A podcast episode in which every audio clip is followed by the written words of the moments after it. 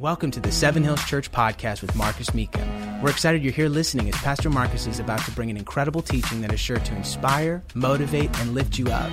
You can visit us on our website at sevenhillschurch.tv or download our free Seven Hills Church app to watch or listen to more exclusive content. Thank you for tuning in, and we hope you enjoyed the message.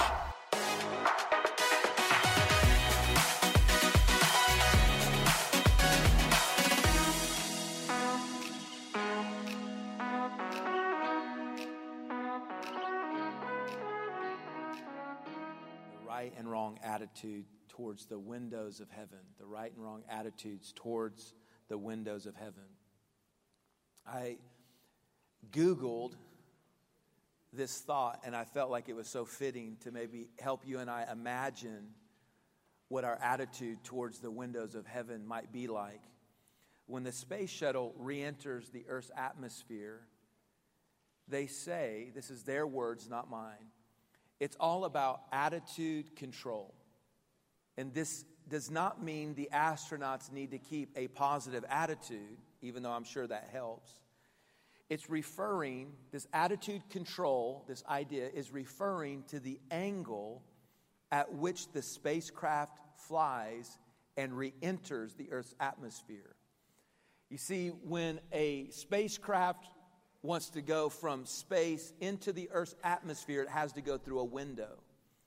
This window is an interval of time during which certain conditions or an opportunity exists or a window of vulnerability presents itself.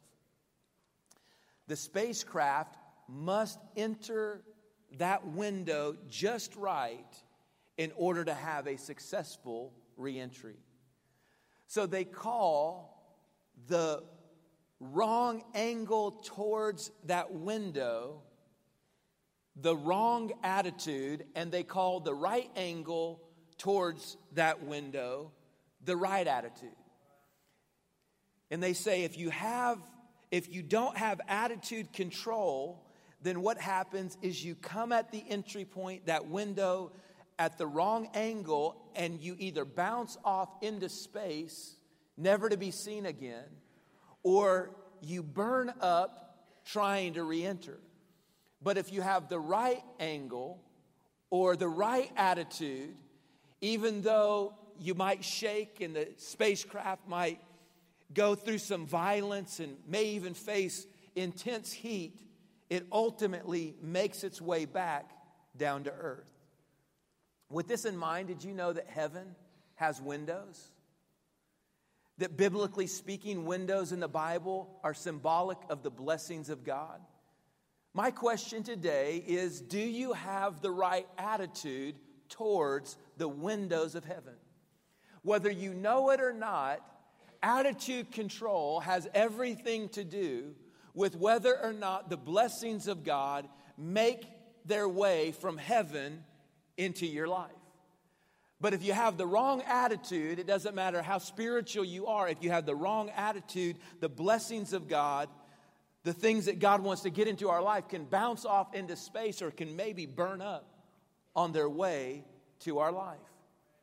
Daniel chapter 6 gives us a picture of the right attitude. The Bible says that Daniel, three times a day, would fling op- open the windows in, of his house and he would pray. Three times a day, throw the windows open, and he would pray. They came to Daniel and they said, Daniel, if you keep praying, if you keep opening those windows and praying, we're going to kill you. We've got some lions over here. We're going to starve them, and you're going to be their lunch. Stop opening those windows and praying. Daniel, every day, three times, opens the windows and he prays with faith and courage facing the threats that they were going to feed him to the lions. He did not care. His attitude was, let me stay in this place of faith and courage towards the, the windows of heaven.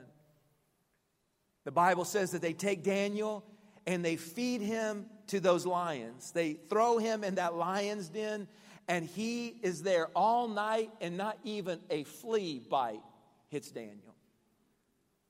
Because he had the right attitude. He faced risk, He faced threats, he faced danger, but he had the right attitude. And as a result, it didn't matter what kind of things were trying to stop him. Ultimately, the windows of heaven were open in his life. You have another guy in the book of Acts, his name is Eutychus.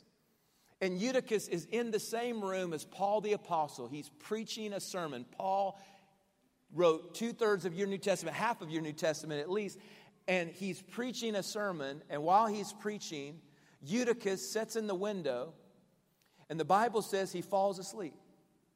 He falls asleep during Paul the Apostle's sermon. He's so wrapped up in his situation, he falls out of the window and dies. So, one guy, Daniel, his attitude is fling the windows open and pray. Expectancy, excitement, looking forward to all that God wants to do. Where Eutychus is bored, stiff, distracted by what's outside the window, sleeping, fatigued, weary, sitting, not seizing, not taking advantage of it. And the Bible says because he has a wrong attitude, he falls all the way to his death. You see, a right attitude can open up incredible possibilities for you. A wrong attitude can be devastating when it comes to what God wants to do in our life. A side note the real miracle is Paul goes down, lays his hand on Eutychus, and raises him from the dead. Any preacher that will pray for you after you fall asleep in his sermon, that's a real man of God. If you fall asleep in my sermon and die, I'll pray something like, Lord, to them we commit into your hands. But I'm not praying you come back. I'm, not, I'm just not, not going to do it like that.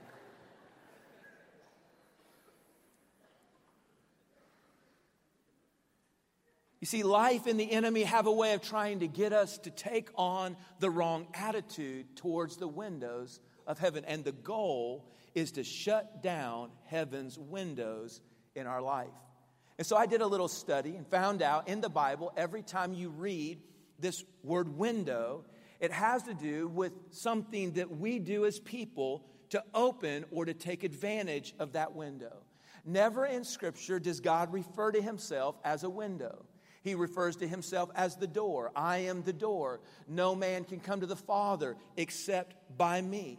He never refers to himself as a window because the windows of heaven, if they're open, is not dependent upon God, it's dependent upon people on earth opening those windows of blessing, those windows of miracles, those windows of God's supply or God's provision and my question is based on your attitude, are you closing up the windows of heaven or are you opening those windows up?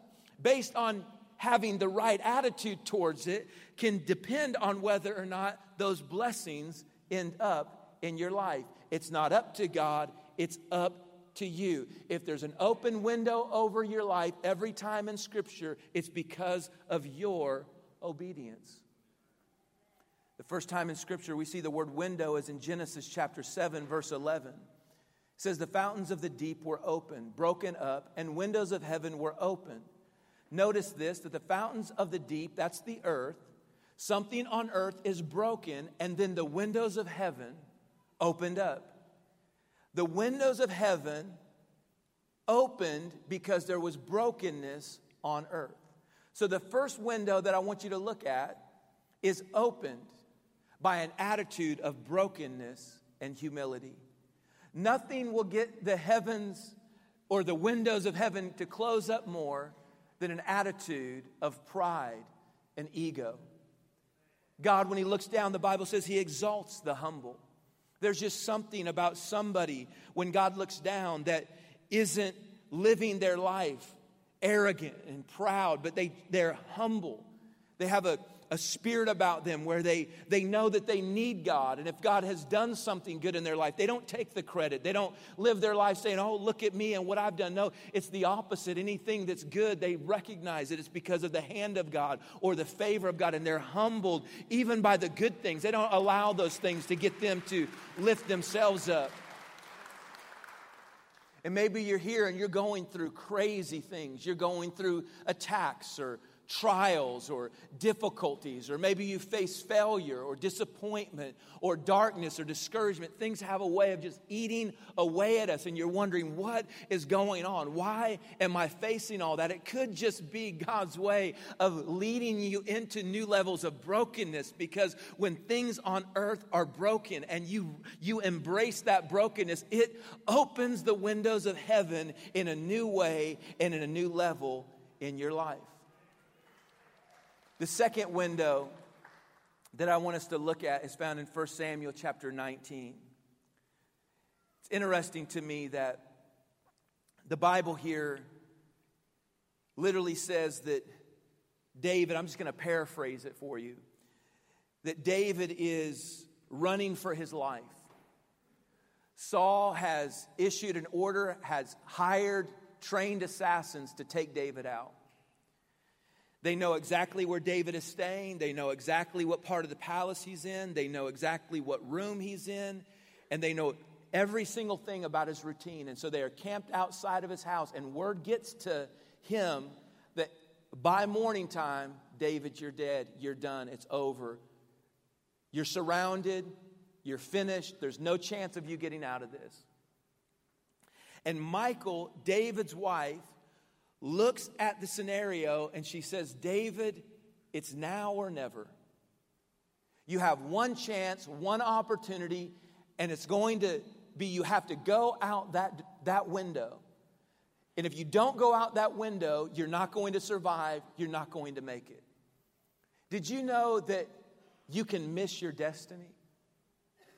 I'm not saying it's easy to miss your destiny, but if you take on a wrong attitude, like, like Eutychus, just apathetic, sitting, sleepy towards your destiny, you, you can serve God, but you can miss the greatness and the good things and the great things that He has in store for you. But if you take on a different position, you'd be surprised how many times you see God wanting to do something and you know in your spirit it's now or never. I've got to do it and I've got to take action. I've got to strike while the iron is hot.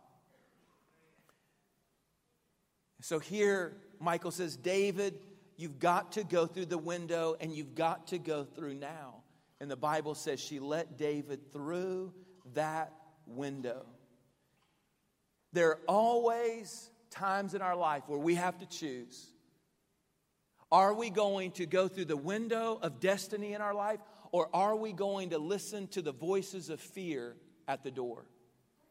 Because while David is trying to think about what he's going to do with his life, there are voices at the door that are threatening him, intimidating him, and trying to stop him from going through the window of blessing in his life.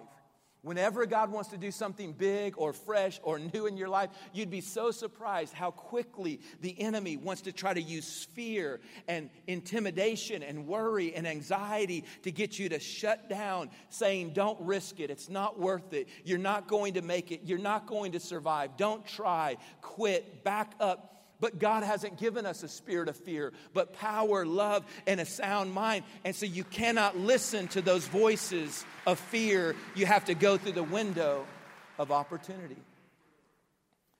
It's interesting to me that we think of a story like this. The Bible is clear that if David would have listened to the voices at the door, that he would have ended up not being not only king, but would have ended up missing being the very one that continued the messianic lineage that would bring Jesus onto the planet. If he would have died, what that would have meant is every Old Testament prophet and prophecy up to that point would have been null and void. But God, even though all that was in the balance, God never came down to David and said, David, you better do this or else. God never sent an angel to throw David out the window. God never sent an angel to push and shove David through the window. It was the opposite. David had to choose to step through the window. And what we think many times, and where we miss the windows of blessing, as we think if God wants us to do it, He's going to shove us through it, He's going to push us through it. We'll know without a question. But that's not true. Many times it's just God wanting to know are you going to, st- is your attitude What kind of attitude are you going to have towards it? Are you going to have that attitude that says, I want to seize it, I want to take advantage of it, I want to walk through it? It's now or never. Or are you going to be sleepy, sitting around, hoping that God will shove you through it?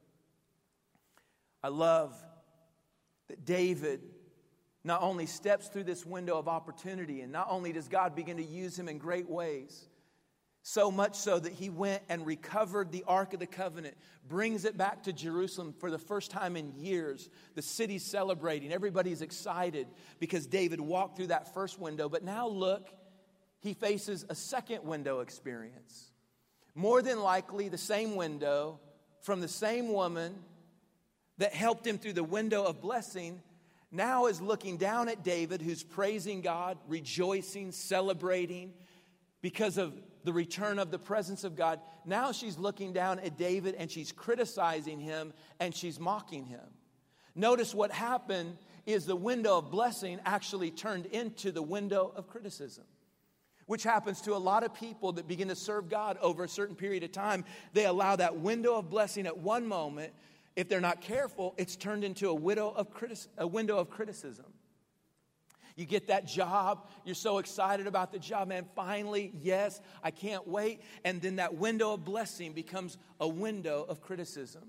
You and I have to be so careful, no matter what the opportunity is, to not allow our spirit to become critical or negative. The Bible says deep calls unto deep. In other words, you attract who you are. It's the law of attraction. If, you, if you're negative, you're going to attract the negative. If you're fearful, you're going to attract the fearful. You're going to attract those things. You are a magnet many times to those kind of things.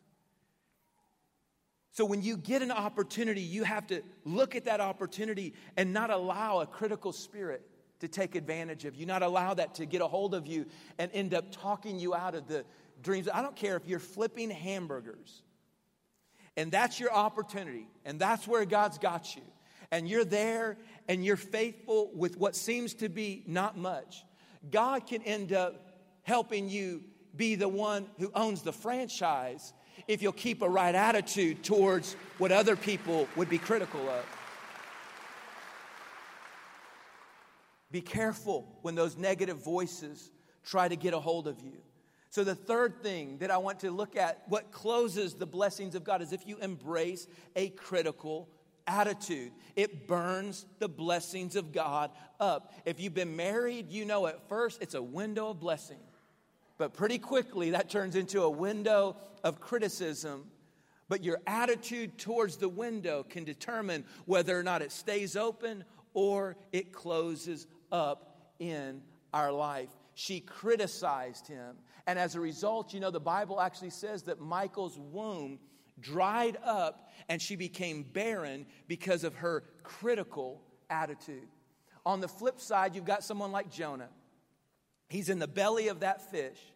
And in Jonah chapter 2 and verse 7, the Bible actually says he prays to God. This is what the Bible says. He prays and he says, God, I know you've heard me. And then he says, anything else is lying vanities. Think about this. Jonah, Michal is in a palace. She's got guards and wealth and prestige all around her. She looks down at David and she's making fun of David, saying, David, how dare you worship God like that? Don't you know that you're a king? Don't you know that you're prestigious? Don't you know that you're considered a success? You can't act like that in the presence of God. Where David's sitting there saying, No, I know I haven't always been king. I could take you back to a desert where I was watching sheep. I was a nobody, I was a nothing, but God was there. God took care of me. And I'm not going to let my attitude towards the windows of heaven become critical. So, so Michal is one way. Jonah isn't in a palace, he's in the belly of a fish. And he says, I've prayed. I know you've heard me. I know that I'm coming out of this place. You will deliver me. And anything else is lying vanities. Jonah had the ability to say, even in this place, I'm not going to take on a critical spirit. Anything else besides God's for me, God's with me, God's going to come through, God's going to turn this around for the good, God is going to bring me out, God's not done with me. This is not fatal, it's not final. This God is still working this thing out. Anything else besides that is lying vanities. You got to get that in your spirit that whatever your situation looks like, have your attitude towards the windows of, of, blessing never be critical. Anything outside of God's with you, He's for you in that marriage, on that job, in the failure, whatever it looks like, He is with you, and anything else is the devil lying vanities in your life. Number five, the story of Rahab. You might remember these spies end up in her house. Rahab is known as a prostitute in her city. And they tell her, Rahab, if you will let us escape through that window, God's going to use you in your family. God's going to use you in a mighty way to bring about his purposes on the earth. And Rahab, in spite of her past, had to look at the window of heaven with faith. Everything about her said, God could never use me. I'm done. I'm finished. I'm, I'm the lowest of the low. I'm the marginalized. I, I, I am the outcast of society. I, I'm, I'm a nobody. I'm a nothing. Everything in her life said that, but she looked through that window with faith. And somehow she trusted that God could even use someone like her with her past to be about bringing his purposes into the earth. And that attitude opened the windows of heaven in her life. And not only did it save her life, but it saved her family. And if you read the genealogy of Jesus, you'll see Rahab's name in there. And Rahab actually became a part of you and I's our faith today is a result of a prostitute who didn't look at her life but looked through a window with faith. That's why you and I are here today. Pretty incredible. I heard a story a while back from a guy by the name of Tony Campolo, a renowned speaker and preacher. And he was preaching a conference in Hawaii, and he was jet lagged from flying into Hawaii, and, and he couldn't sleep. He wakes up about three in the morning and he goes across the street to a diner. He orders some breakfast, a piece of pie, and a cup of coffee. And he's just sitting there in this restaurant, couldn't sleep. And in walks a bunch of hookers, girls that were working at strip clubs, prostitutes. And they sat down at the table in front of him. And he said he could overhear their conversations and he remembers a girl by the name of Lisa saying, Tomorrow is my birthday. And one of them, as he's listening to it, just drinking his coffee, I don't know, just, I guess that's what you do, just listening to what's going on. And one of them says, Tomorrow is my birthday. And then she says, I've never had a birthday party. And the girls that are there with her, You've never like, never, you've never had a birthday party? And she says, I've never had a birthday party. And they went on with their conversation. They left, and this preacher goes to the owner of the restaurant. And he says, Do you know those girls? He says, Yeah, they're here every night. They're some of my best customers. He says, I, I, I don't want to judge them, but am I right that they're probably prostitutes? He says, Yeah, absolutely. It's no secret. He says, Well, I overheard this girl named Lisa saying that tomorrow is her birthday and that she's never had a birthday party. He said, If you would be willing to let me use your restaurant tomorrow, I want to throw this girl the biggest birthday party you can imagine. Whoever heard of someone throwing a party for a prostitute? Most Christians at this point would have already judged him and sent him to hell. So he sets that whole restaurant up streamers, birthday cakes, presents, balloons everywhere. And the next night at 3 a.m., after their work shift, they walk in and there's a preacher with all these people singing happy birthday, streamers and balloons and celebrating and clapping and yelling surprise. And they threw a prostitute her very first birthday party. And when she said, Why are you doing this? He says, Last night, I'm a pastor. I'm here to preach. And I realized that God did not send me here for a conference. God sent me here to throw you a birthday party and let you know that you are loved, you are valued, and you are worth something more than the life that you're living.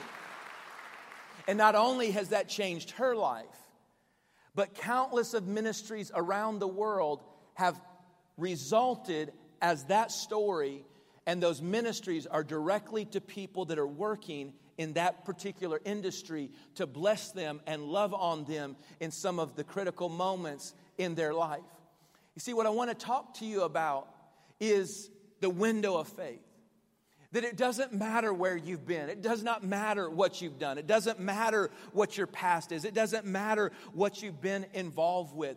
That when you just will open yourself up to the right attitude, God can show you with the eyes of faith that He's got a great future and it's greater than what your past has been, that his future is greater than the sorrow of your past, but you've got to lean into the right attitude in the windows of blessing. So many people allow their past to stop them.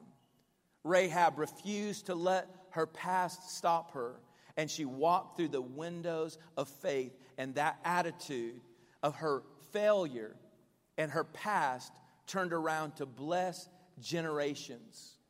Number six, Paul the Apostle is facing something similar to David assassins are looking out for Paul. They want to kill him for preaching the gospel.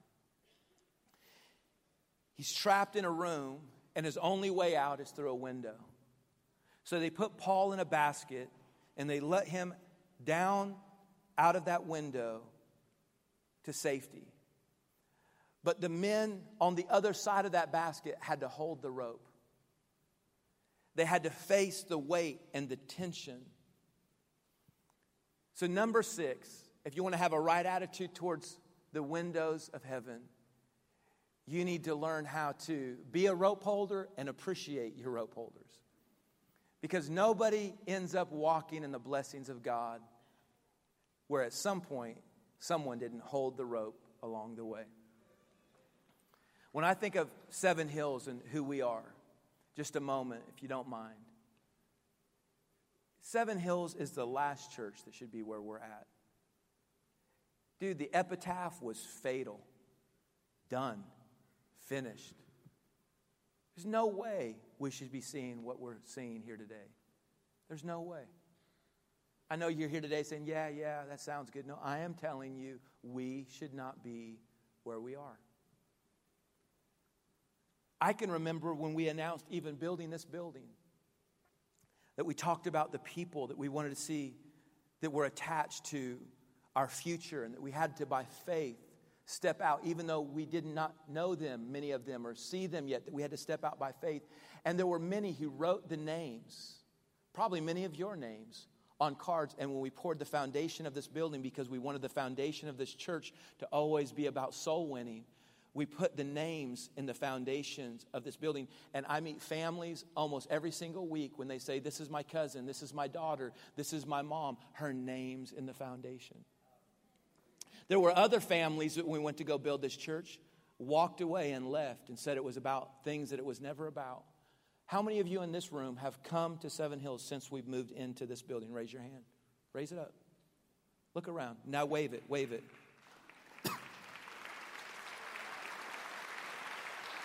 And can I tell you, it's because you've had rope holders. You don't know who they are. You may not even know their name, but they had to sacrifice, and by faith, they had to believe that God was going to use them, and they had to hold those ropes. I think it's appropriate that we take a minute and say thank you to all of those who went before us and paved a way and enabled us to be where we're at today. Which brings me to my last point. My last point.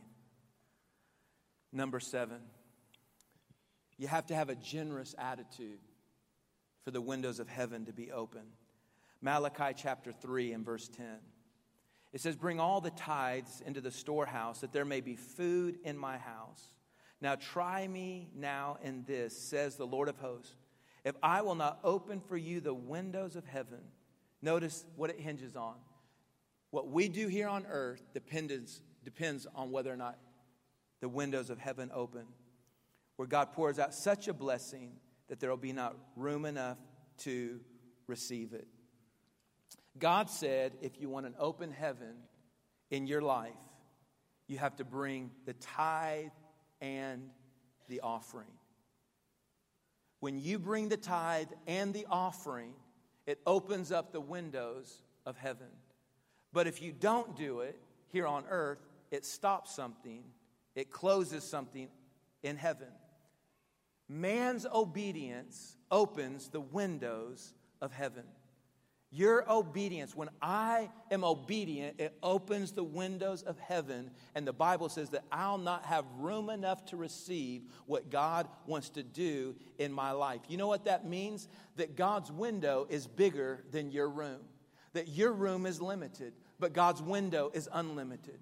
And I believe that many of you, and here God's word to you is that, that not only does He want to open up the windows of heaven, but the Bible actually says that He'll rebuke the devourer for your sake. God walks out on that window and He shouts to the devil, every plan that you have to destroy them, stop them, hold back the blessings of God. God Himself rebukes the devourer for your sake. God's window of blessing is bigger than my room. Now, it's funny to me that whenever you say Malachi chapter 10, we're going to go to a scoreboard here real quick. Malachi chapter 3, verse 10, anytime people hear that scripture, they immediately think that scripture is about tithing. Tithing means 10%, the first 10% goes to God. If you made $10, you give him a dollar. If you made $100, you give him $10. If you made $1,000, you give God $100. It's the first thing. It's not your leftovers, it's the first. That's what you do. Now, most of us immediately think God wants to get something from us. That's how we think about it. That's our attitude. That's the way we look at it. We don't like it. We get mad about it, all that kind of stuff. But I'm just going to tell you that's an attitude issue. The attitude control issue there is you, the blessing of God can't get through because you're going at it with the wrong angle and it bounces off. Wrong angle. So you got the wrong attitude. Don't even do it. It's not for you. But the right attitude, blow your mind. That's what the Bible says. Not me. That's what your Bible says. So check this out. Everybody say one. So there's a scoreboard here. I know I don't have the illustration today, but this is one where God wants something from you, right? Will a man rob God? You say, How have I robbed you? In tithes and offerings, right? So bring the tithes into the storehouse. One. All right? Now, we can come over here and look at another scoreboard because that's what God wants from you. Right? Because of what He wants for you. But if you miss this, then you just focus on that. Because most of us in here that have heard Malachi 3, that's what we focus on. But we're going to keep score, right? We're going to keep score. And I'm going to show you what it is. It's going to show you attitude. Whether you like it or not, it's going to reveal it to you, which we want to know if I have the wrong attitude. Why? Because if I have the wrong attitude, it closes the windows of heaven. I don't want the windows of heaven to be closed. I know you don't want that, but it's just an attitude issue. So look, that there may be food in my house. Everybody say one. That's on this. That's what God wants to do for you. Am I right? I mean, I think it's good to have food in the house of God. Right? Spiritual food, things that are here. I heard a story on Wednesday night of hundreds of people received their prayer language. And a couple weeks ago, hundreds of people were water baptized, and thousands of people have given their life to Christ even this year alone. And you, you hear all of that stuff. But there was a girl on her way home on Wednesday night who pulled over into a parking lot and she prayed after service Wednesday night, and God gave her her prayer language. And, and her dad called me, so excited. That girl's life will be different when she's 80 years old. 80 years old. Why? Because there was food, spiritual food for that teenage girl. Spiritual food, that's what it does. You don't, you don't have to know it, that's what it does. But watch. I love looking at your faces. It's so funny. I've done this for so long. I know exactly what I'm looking at. It just cracks me up. That there may be food in my house, one. Now try me in this, two. This means God says, don't do it unless you you put me to the test. So God's saying, if I don't come through, don't do it. If I don't prove what I'm going to do in this area, you don't have to do it. That's pretty incredible. That's it's the only place he says that.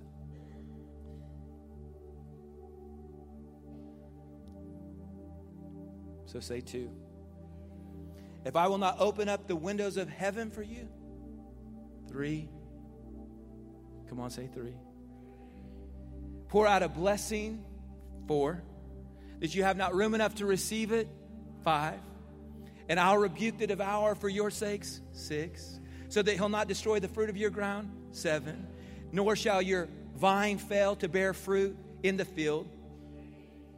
And all the nations will call you blessed, for you will be a delightful land.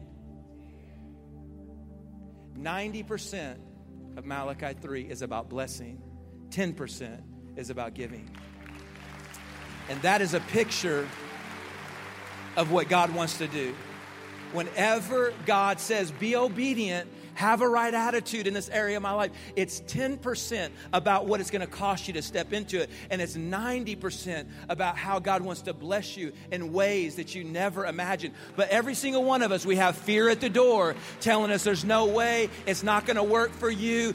But God is not a liar. He is still Jehovah Jireh. He will supply all your needs according to His riches and glory. He will pour out a blessing on you that you don't have room enough to receive. He'll lean out the window and rebuke the devourer for your sake, and there will be food in His house. Come on, somebody. There will be blessing in your house, and 90% will be realized more than any measly few dollars that we think that we can give to God and we think that we have control over it. No, no, no. Give it to God. Watch what He'll do. That's right, it's a good time to escape. Sit down. You see, the space shuttle, if it has the wrong angle, it doesn't make it. But if it hits the window at the right angle, it makes it back to earth. In World War II, June 4th, I'm finishing with this story. 1944, Eisenhower had called the Joint Chiefs of Staff together. They were going to invade occupied France. Hitler was about to make an attempt to take all of England. They knew that if they did not do something, that it was over for England. And so Eisenhower called all the generals of NATO together, and they voted unanimously that on June 5th, they would launch an attack across the canal, sending tens of thousands of troops to invade occupied France and turn the war around. On June 4th, unfortunately, the weather turned terrible. Everything had to be canceled. They sent a spy plane up into the Earth's atmosphere, and it came back, and they told Eisenhower and the Joint Chiefs of Staff there's only a window. That's the exact wording they used. There's a window of opportunity in the weather. The storm is awful, it's terrible. What we're going to say is risky. Thousands of lives are at stake. If it shifts or change, it could be devastating, but there is a window of time. So Eisenhower called for a vote. The NATO generals were there and the vote was split down the middle, Eisenhower would be the deciding vote. The whole freedom of the world, the world as we know it, would be totally different based upon this one vote on how he looked at that particular window. If he voted no, it's too dangerous, and sided with the three that said we can't do it, it's too risky, then we would have lost, more than likely lost that world and this world would be run by a demon possessed leader like Hitler. But they say that Eisenhower voted go for it. He leaned with the three who said, We've got this window, let's seize it, let's take advantage of it. And today, the rest is history. France is free, we're free, and nations of the world are free because this general knew when windows present themselves, you go through it at the right angle with the right attitude. If you take that wrong attitude, your world can be completely different. You'd be surprised how many worlds are totally different, how many Eutychuses you have that fallen asleep when it comes to the things that God is asking us to do. Sitting down in the window We need to be flinging open the windows, praying in faith, saying, God, I believe you at your word. I believe I can trust you and that you can come through, whatever it looks like. The right attitude towards the windows of heaven. So important.